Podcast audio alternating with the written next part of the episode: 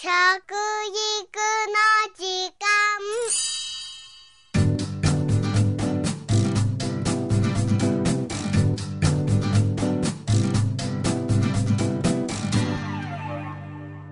服部幸男です。食育の時間ポッドキャスト。前回より食育の3つの柱について1つずつですね分解しながらお話をしてますよ。1つ目はどんなものを食べたら安全安心健康になれるかというお話をねさせていただきましたけどもこの度はですね2つ目の柱ですよ、衣食住の伝承。これをですね今日していきたいと思います。まあ家庭でねうん昔はおじいちゃんおばあちゃんとかね大家族の中で育ってきた時に食事をする時みんながねちゃぶ台に集まったりするんですね。そうするとねなんだその態度はとかね。いただきますって言いなさいとかね。うんなぜ人参食べないのとか。いろんなことをね食事にまつわることを周りの家族が言ってくれましたよ。そして身につけていくんですね、そういう時にね、やっぱりきちっとね、食べる時にはね、口をね、あんまり大きく開けないで、ね、食べるとかですね、箸の使い方に関しても、ね、そんな持ち方おかしいとかですね、いろいろ言ってくれました。それで気がついてみたら、人前行くとですね、あの緊張しましてね、ピッとこう、うん、胸も張ってるわけです。そうするとね、近所のおばさんから言われるんです。お宅のお坊ちゃんは随分しつけがいいですねそうするとそれを聞いてた母がねとんでもございませんわと言いながら嬉しくなるわけですねそれを見た子供がまたそれを嬉しく思いましてねそうか。と親はこういう時に喜んでくれるんだ。人前できちっとすることが大事なんだっていうことを学ぶんですね。こういったことの繰り返しをしているうちに人間っていうのは人前に出てからですねピシッとできるようになるんです。ところが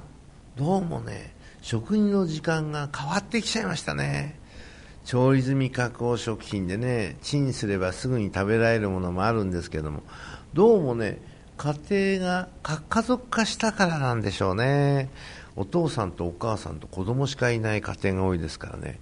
えー、お父さんも働きに出てお母さんもね働きに出てしまうと子供だけというね。で子供は今度は受験勉強のために塾に通うとかですね。みんなねバラバラの時間にね好きなものを勝手に食べてるような家庭が随分出てきたんですね。こういうことをやってるとね人間って教わる機会がないですね。人前でねピシッとしなさいなんていうことがねたまに言われてもピンとこないんですね。やっぱり食べるときにその時に箸の使い方とかね胸の張り方とかねそれに口の開け方とかですね人参を食べることとかですねこういったことを言われて初めて人間っていうのは人前出ても緊張できるわけです。ですからねいくらでもね緊張しないで育つと人間わがままなんですよ。わがままですから今度はねそれに気づいた人がね誰かが注意したとしますよ。君そういうことしちゃだめだよ。するとね、うるせえな、余計なこと言うなよって言ってですね、今度はね、ムカつくようになりましてね、そして場合によってはね、包丁だとかナイフを取り出してぐさっと相手を刺してしまうなんていうことの事件が随分増えてきたのはまさに食卓でですねそういう日頃からのきっかけであるねしつけがねどうもなくなってきたんではないかということが分かってきたんですね。それがどのくらいね少ないかということをこれから数字に表したいと思います0歳から3歳ってねこれはね本当にスキンシップが大事な時でしてね、えー、この時に子供というのは餌付けを覚えるんですね餌付けというのはまず親から随分いろんなものを与えられますね。その後にえー、離乳食みたいなのを食べますね。そして3歳ぐらいになる頃には自分でね好きだ嫌いだなんていうことを言い出すわけです。この時にきちっとね食べられるようにしてあげるっていうことがこれは親の役目ではあるんですね。それから今度ね3歳から8歳までってどうなるかっていうとね小脳という脳ができるのがですね8歳なんですね。で大脳っていうのが12歳なんです。小脳というのはどんな役目をするかっていうとねいいこと悪いことをね選んでそれでいいものを選んだり悪いことを選んだりする能力というのは小脳が司ってるんですね。ということはそれだけの要素を先に8歳になるまでに入れておかないとですね人間というのは判断が効かないわけですから。その判断はどこでつけるかというと食卓でつけるわけですよ。食卓でねいいこと悪いことをきちっと教わってね。それで人前行ったら今度はピシッとすることがねいいことなんだっていうことが分かってきて初めてですね判断できるわけですから。それまでの間にこういった習慣をですね家庭でつけなきゃいけないですね。どうもねそれがうん危なくなってきたんですね、うん、一緒にね食事する機会が減ってきた。で、えー、どのくらい減ったかっていうと3分の1です。まずね、えー、大事なことは年間通しますとね、えー、365日ありますから365日かける3食って1095食あるんですね。1095食中180回が給食なんですね。そして僕が育った頃っていうのは大体ね900回ぐらいは家族が一緒に食事をしてました。ね。ところが1095食中最近はですね180回の給食は同じなんですね。ところがね家族が一緒に食事をする時間がね300回に落ちてるんですね。3分の1ですね。それでちょっと計算してもらいたいんですが、えー、900回かけることの3歳から8歳っていう期間は6年間あるわけですから。900×6 年。それともう一つは300回しか今なくなってきたっていうんで 300×6 年いくつですか？両方とも、ね、5400対1800ですよ。何回足りないんですか？なんて3000ね数百回足りなくなってきたんですね。それはね3000数百回人から言われないで育ったらねそれはね人間ねそんなこといちいちやってられないよってなることともう一つはおまけにテレビを見ながら食事してるんですね。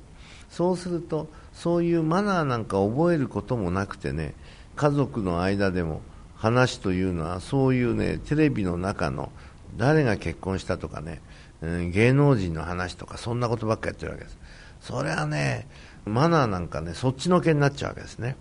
ですから今の子供たちがうまくそれができなくなっていく子どもたちが増えてきたということなんですね。ぜひね、こういったことをもう一度見直す機会が必要なんじゃないかなと思ってます。それで、家庭でできない部分を補うという意味で、学校教育の中にそれを入れてきたわけです。ですけど、ただ問題はですね、8歳までに、ね、道徳心を身につけさせなきゃいけないんですけども、それがね、それを過ぎてからね、学校で教えても実を言うと、もう遅いんですね。えー、学校に入る前に